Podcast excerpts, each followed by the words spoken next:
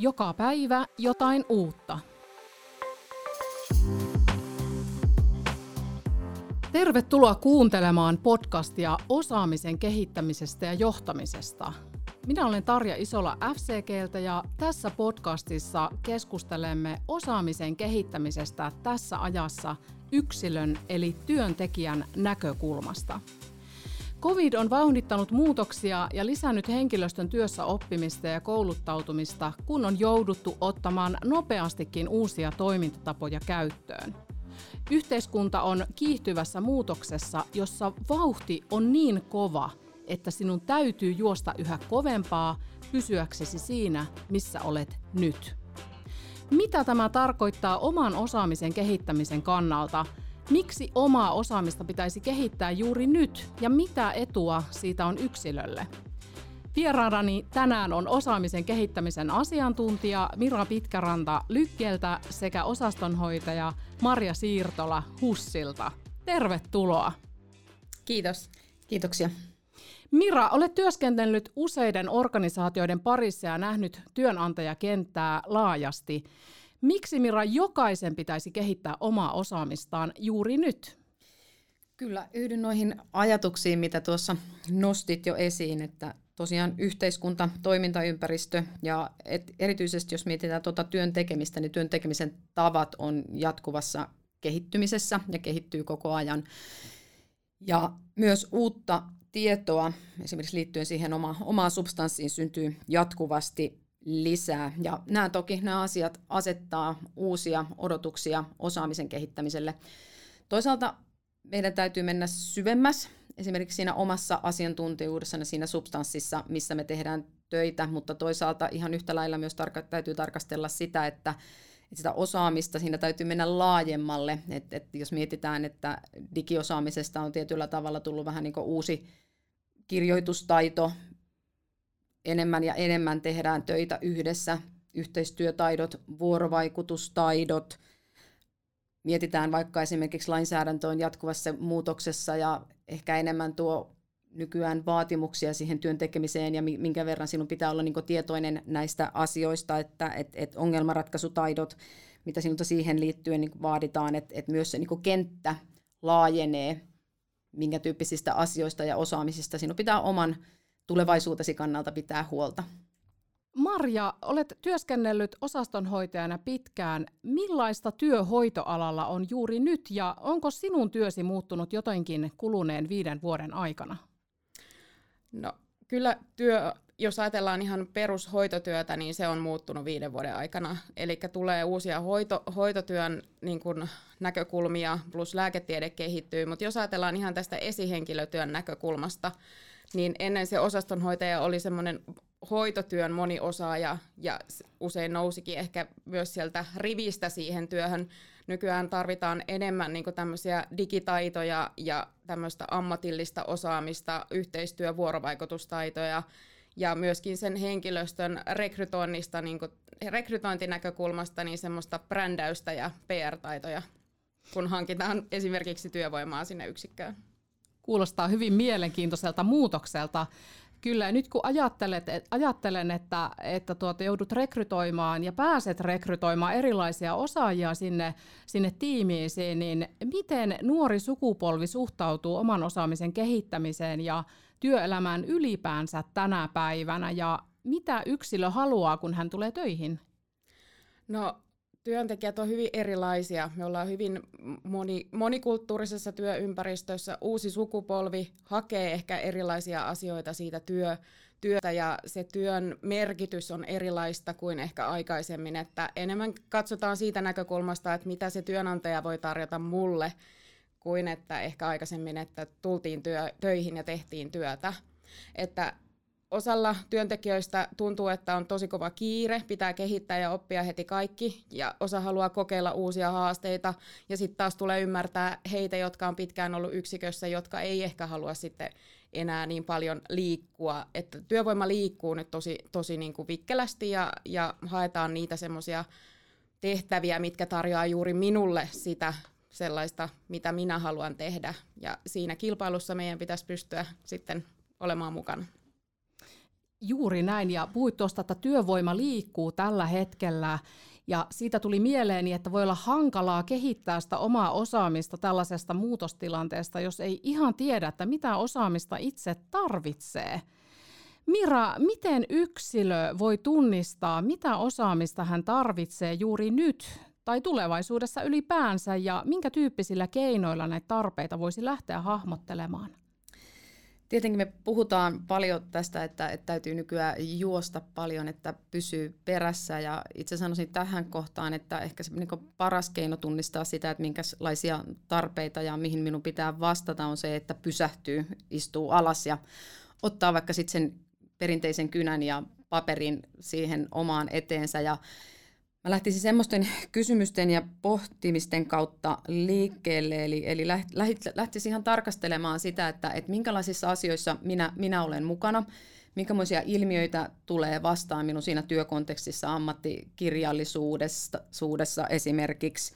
Ja myös sitä, että, että miten minun työni muuttuu tai on muuttunut, että hei, että, että, että onko siinä aikaisempaa enemmän esimerkiksi viestintää ja minkä tyyppistä viestintää, että onko se sitä niin enemmän suullista viestintää vai enemmän kirjallista viestintää, onko minun tekemiseni aikaisempaa enemmän e-, esimerkiksi vaikuttamista, ja Maria nostikin tässä hyvin näitä niin brändäysasioita, että, että oikeasti se niin työ on muuttumassa, mutta tietyllä tavalla toi antaa mahdollisuuden myös siihen rajaamiseen, että hei, mä pysähdyn tähän hetkeen, ilmiöihin, missä mä oon työssäni mukana, mitä siihen liittyy, ja kirjoittaa ihan siihen valkoiselle paperille niitä sanoja ylös, ja siitä lähtee hahmottelemaan sitä, että, että mitä nämä tarkoittaa osaamisen kautta, osaamisodotusten ja vaatimusten kautta. Ja totta kai voi aina lähteä myös niin unelmoimaan, että missä minä haluan olla.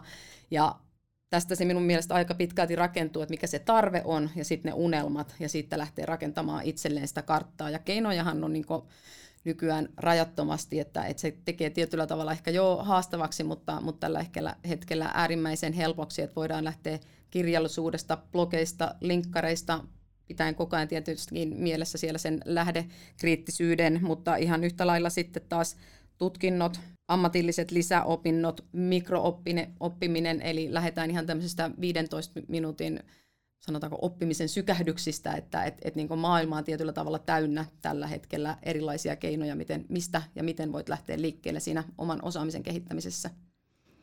Juuri näin. Olen samaa mieltä kanssasi siitä, että oman osaamisen kehittäminen ja oppiminen ei ole koskaan ollut yhtä helppoa kuin nyt. Tietoa on aivan valtavasti saatavilla ja tuota, nyt kun mietin tätä osaamisen kehittämistä erityisesti covidin aikana, ja aika moni on meistä joutunut astumaan sen oman mukavuusalueensa ulkopuolelle, kun kaikki kokoukset ja koulutukset ja ylipäänsä kaikki kohtaamiset ovat siirtyneet verkkoon.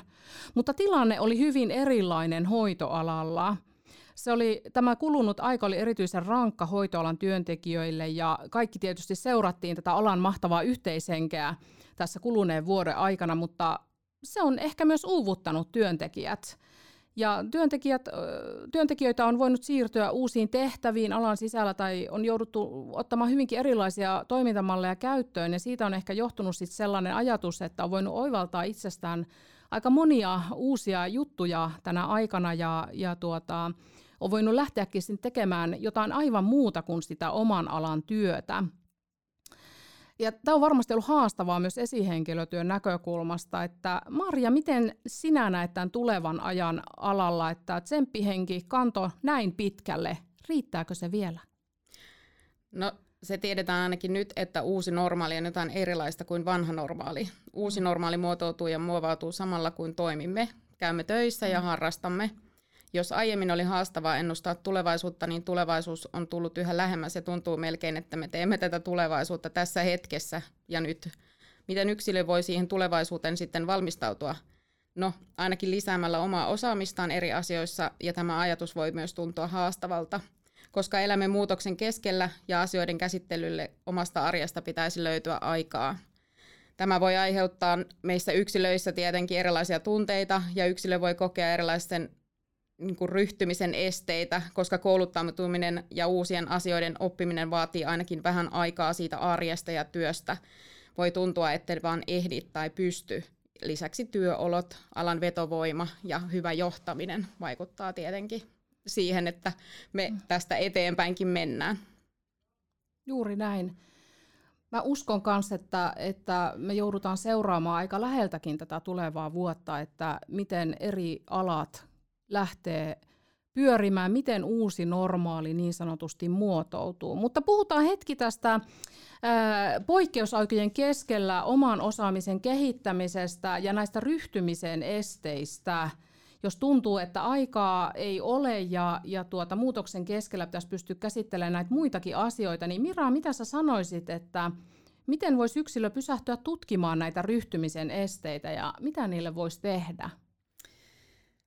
Joo, tietenkin siinä, että kun me puhutaan yli, ensinnäkin jos pystytään siitä, että, mikä, mikä merkitys myös yksilöllä on siinä oman osaamisen kehittämisessä, siitähän on tosi paljon kyse siitä niin omasta ammattiylpeydestä ja myös hyvinvoinnista ja sisäisestä motivaatiosta, että että että niin puhutaan tärkeistä asioista ja on tärkeää, että pysähdytään niihin, että hei, että mikäs minua sitä mahdollisesti estää siinä, että et en, en tartu näihin tärkeisiin asioihin, vaikka meistä jokainen tietää, että et, et mikä, mikä merkitys sillä osaamisen kehittämisellä on. Ja kun me puhutaan niistä esteistä, niin hyvä on tietysti aina pysähtyä niin kysymään itseltään, että et, et mikä, mikä minua estää ja myös olla tietoinen siitä, että et onko ne esteet semmoisia itse rakennettuja, mahdollisesti oman pään sisällä olevia esteitä vai onko ne sitten ihan semmoisia todellisia esteitä. Ja vaikka omasta historiasta, niin muistan silloin, kun olin henkilöstöjohtajana, rupesi nämä robotiikan asiat nousee esille, niin ensinnäkin sanoin itselleni, että hei, että, että mä oon niin henkilöstöasioiden asiantuntija, että ei, ei minun tällaisia asioita eikä ole aikaa. Ja kyllä mä nyt aika pitkälti niin tiesin sen, että, että se on niin este ja ehkä siinä tulee myös vähän semmoista uhkakuvaa itselle, että eikö sillä, sillä osaamisella, mitä minulla on, niin eikö sillä ole merkitystä. Mutta sehän on tietysti aina se oma kova substanssiosaaminen siellä alla, minkä päälle sitä rakennetaan, mutta sitten taas toisaalta tarvitset niitä uusia, että et, et se on tämmöistä tasapainottelua. Ja tietenkin siellä se, että hei, ei ole, ei ole aikaa, ja erityisesti kun me puhutaan nyt, missä ajassa me tällä hetkellä ollaan, että paljon sitä osaamisen kehittämistä tapahtuu virtuaalisesti, siinä tulee semmoisia esteitä, että hei, minä, minä en osaa käyttää näitä uusia välineitä. Mutta, mutta näissäkin tosiaan niin kannattaa pysähtyä miettimään sitä, että et, et onko se esimerkiksi oikeasti niin, että et, et osaa käyttää virtuaalisia välineitä, että lähde miettimään, että hei, että et mitä järjestelmiä olet ottanut haltuun, että et ei se ole sen ihmeellisempää. Ja sitten taas toisaalta aina kannattaa kysyä, että ketä minua voi auttaa, kollega, oma lapsi, koulutusorganisaatiot, eli koulutuksia tarjoavat organisaatiot, yritykset on ottanut tosi hyvin huomioon tämän, että meillä on eri tasoisia osaamisia, että ihan etukäteen ottaa heihin yhteyttä ja kysyy neuvoja ja apua, ja ylipäätään aina kun liitytään esimerkiksi näihin virtuaalisiin koulutuksiin, niin sieltä tulee apua.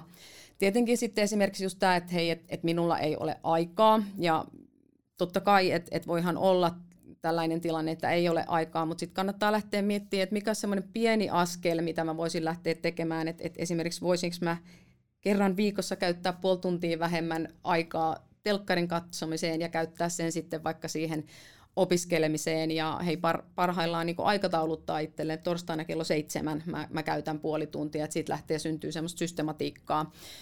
Ja tietenkin se, että, että jos mä mietin vaikka itseäni, että, että jos kun vein lapsia mummulaan hoitoon ja heillä oli serkkuja siellä takapenkillä, niin mä käytin sen, sen ajan sitten, että, että nimenomaan tämmöistä niin mikrooppimista, että puhelimelta kuuntelin, kun, kun suoritan juuri yhtä tutkintoa, niin käytin sitten sen 15 minuuttia siihen, että, että kuuntelin, kuuntelin niitä. Että keinoja on monta, mutta, mutta jälleen kerran se pysähtyminen, mikä minua estää, miten mä voisin tehdä, voiko minua joku auttaa ja miten mä lähtisin jollakin pienellä rikkomaan sitä rutiinia ja sitten rakentaa sinne sitä systematiikkaa, mikä vähän keveästi mukavasti tönäisee sinua eteenpäin.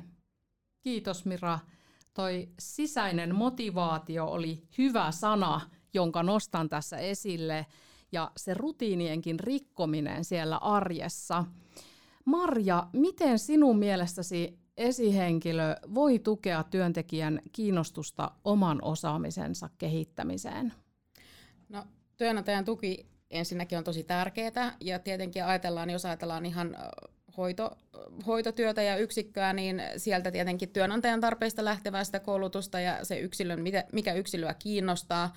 Ja tietenkin sitten se, että esihenkilö mahdollistaa niin kuin tämän kouluttautumisen, se ei välttämättä aina tarvitse olla tämä tut, niin kuin ihan tutkintoon saakka, että jos ollaan sairaanhoitajia, niin kuin Mira tässä mainitsi tämän mikrooppimisen, niin ja, tämän tyyppiset ja itsensä kehittämisen, eli mahdollistetaan vaikka työaikajoustoilla, osa-aikaisuuksilla ja, ja tätä kautta sitä oppimista ja tämmöinen itsensä kehittäminen. Tietenkin se täytyy tapahtua sillä, että ei sun tarvi yöllä ja omalla rahalla välttämättä, että voidaan tukea niin kuin muutenkin, jos siellä yksikössä on vaikka tarve tietyn tyyppiselle osaamiselle.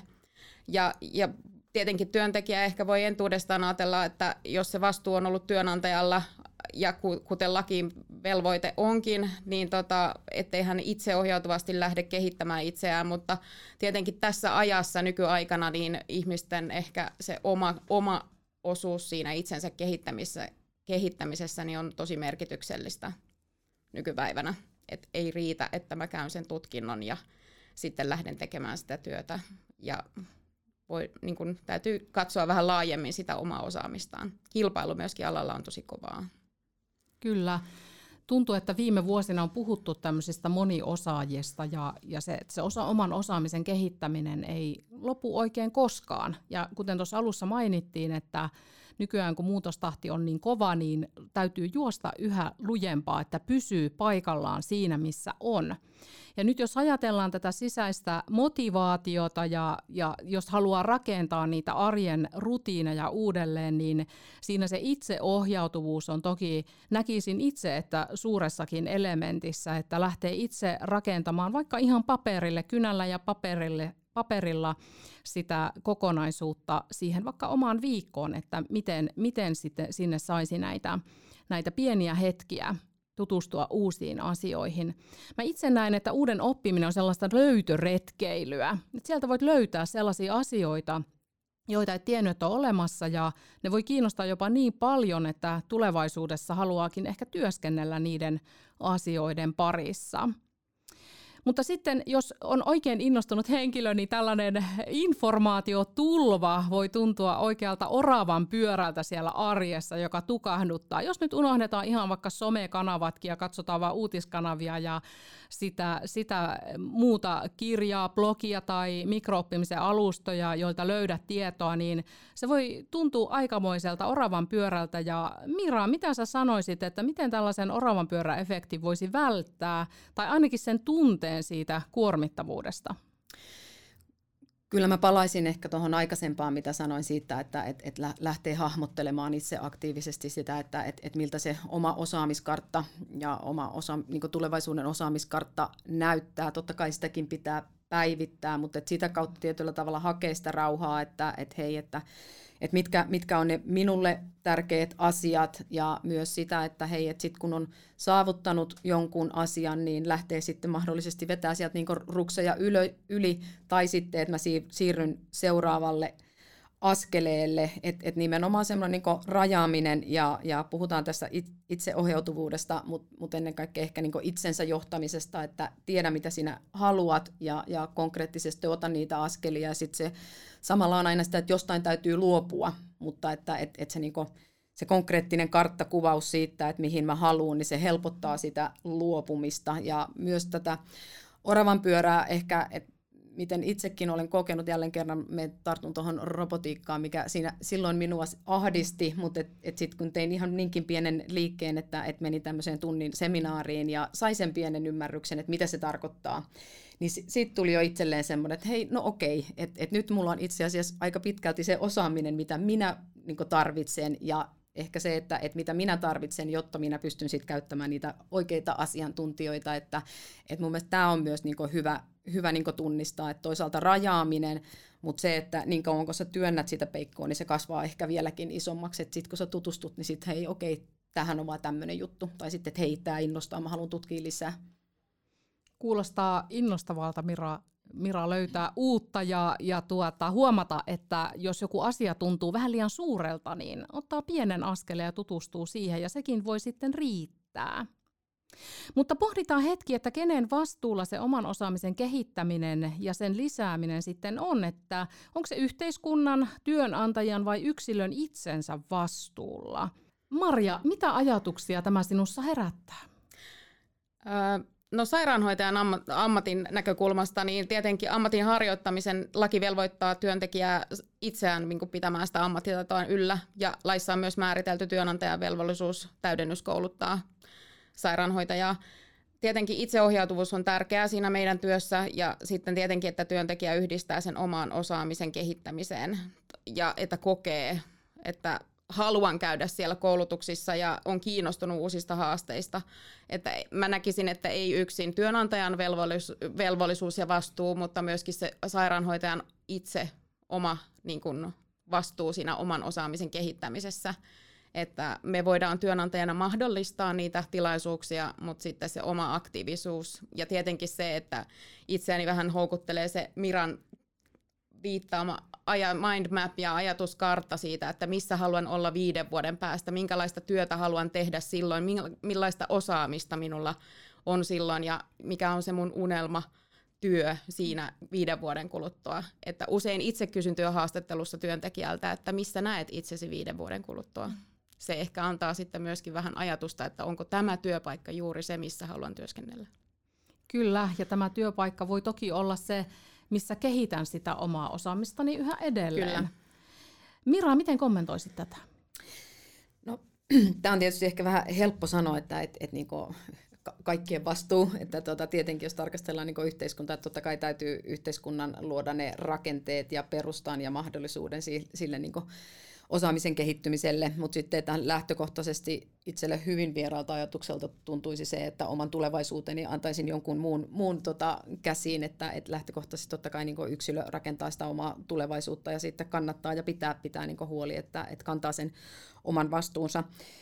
Sitten taas, jos lähdetään niin tarkastelemaan työnantaja-työntekijä näkökulmaa, niin mun mielestä, että et siinä niin molemmat sitoutuu ja se sitoutuminen oli se kirjallinen tai suullinen sitoutuminen ja sop, sop, niin sopiminen, niin siinä syntyy oikeuksia ja velvollisuuksia. Et tietenkin työnantajan pitää huolehtia siitä, että et, et niin työntekijä pystyy täyttämään ne edellytykset ja vaatimukset ja myös niin työnantaja siitä näkökulmasta, että hän, hän tekee asiakaslupauksia, palveluita, tuotteita ja työntekijöiden ammattitaidolla ja osaamisellahan niitä, niitä niin lupauksia lähdetään lunastamaan, mutta sitten taas tietenkin se, että et, et työntekijä sitoutuu ja hänellä on myös oikeuksia, ja, mutta myös niin velvollisuuksia, että hän antaa sen oman parhaan ammattitaitonsa sen työnantajan ja sitä kautta sitten myös niin asiakkaan, asiakkaalle, että et, et kyllä mä siinäkin työnantaja- ja työntekijän näkökulmassa näen ne molemmat osapuolet erittäin niin paljon kantamassa sitä vastuuta yhteisesti. Kiitos Mira. Kysyn vielä viimeiseksi teiltä molemmilta vinkin kuulijalle, joten nyt kuulijat korvat tarkkana. Marja, anna yksi vinkki henkilölle, joka kuuntelee tätä podcastia, mikä hänen ainakin kannattaa pitää mielessä, kun hän pohtii sitä, että kannattaisiko sitä omaa nykyistä osaamista lähteä syventämään. Ainakin siitä näkökulmasta, että mitä osaamista minulla on nyt, mitä minä vielä tarvitsen, mitä se työnantaja mahdollisesti tarvitsee, mitä se, mitä se tehtävä, missä mä nyt työskentelen, niin minkälaista osaamista siinä vaaditaan, mitä siinä vaaditaan tulevaisuudessa. Tietenkin sitten myöskin tuoda se esihenkilölle tiedoksi, että tämä mua kiinnostaa, millaisia mahdollisuuksia meillä on täällä yksikössä tai tässä organisaatiossa. Kehityskeskustelut on erinomaisia tilanteita päivittää sitä omaa omaa tota, osaamistaan ja mi- mihin haluan suunnata. Ja totta kai se esihenkilön, niin kun itse ajattelen esihenkilönä, että, että minun tehtäväni on mahdollistaa näitä asioita, jos ajatellaan ihan tästä ammattinäkökulmasta. Mutta ehkä nykypäivänä vähän vinkkaisin myöskin, että ei ole, et, että se oman itsensä niin kuin kaikkien muidenkin taitojen kehittäminen on tärkeää. Eli tämmöiset vuorovaikutustaidot ja tämän tyyppiset, että ehkä tulevaisuudessa myöskin meillä enemmän ja enemmän vielä koulutetaan näitäkin asioita ihmisille. Et näin jotenkin ajattelen. Kiitos Maria. Mira, mitkä ovat sinun vinkkisi siihen, että mitä ainakin kannattaa pitää mielessä, kun kirjoittaa omaa unelmakarttaa? Minä jatkasin tuosta, mitä Marja ja jäin ehkä itse nyt enemmän näihin nimenomaan tähän kysymyksi, kysymyksiin ja siihen pysähtymiseen ja mitä kysymyksiä tässä yhteydessä tekisin, niin jälleen kerran jatkan tuolta, mitä Maria sanoi. Toisaalta se, että missä sinä haluat olla, mutta ihan yhtä lailla niin pystyy, pysähtyy pohtimaan sitä, että, että missä, missä meidän yhteiskunta, missä meidän ala tulevaisuudessa on. Ja myös siihen kytkeytyy, tai minä kytkisin hyvin voimakkaasti myös sitä kysymystä, että hei, että että mitä tarvitaan, että et, et sit siellä tulevaisuudessa sinun on hyvä olla. Et kuten mä tuossa aikaisemmin sanoin, niin silloin tosi paljon osaamisella on tekemistä työhyvinvoinnin, sisäisen motivaation, kuinka paljon sä luotat itseesi ja omaa, omaa tekemiseesi, niin näiden aspektien ja tarkastelujen kautta lähtisin tekemään sitä tarkastelua ja pohdintaa, että, että missä, mitä, mitä tässä sitten seuraavaksi lähtee tekemään ja mitä askelia ottamaan. Kiitos antoisasta keskustelusta Maria ja Mira. Kiitos. Syvennä osaamistasi FCGn koulutuksissa ja tapahtumissa –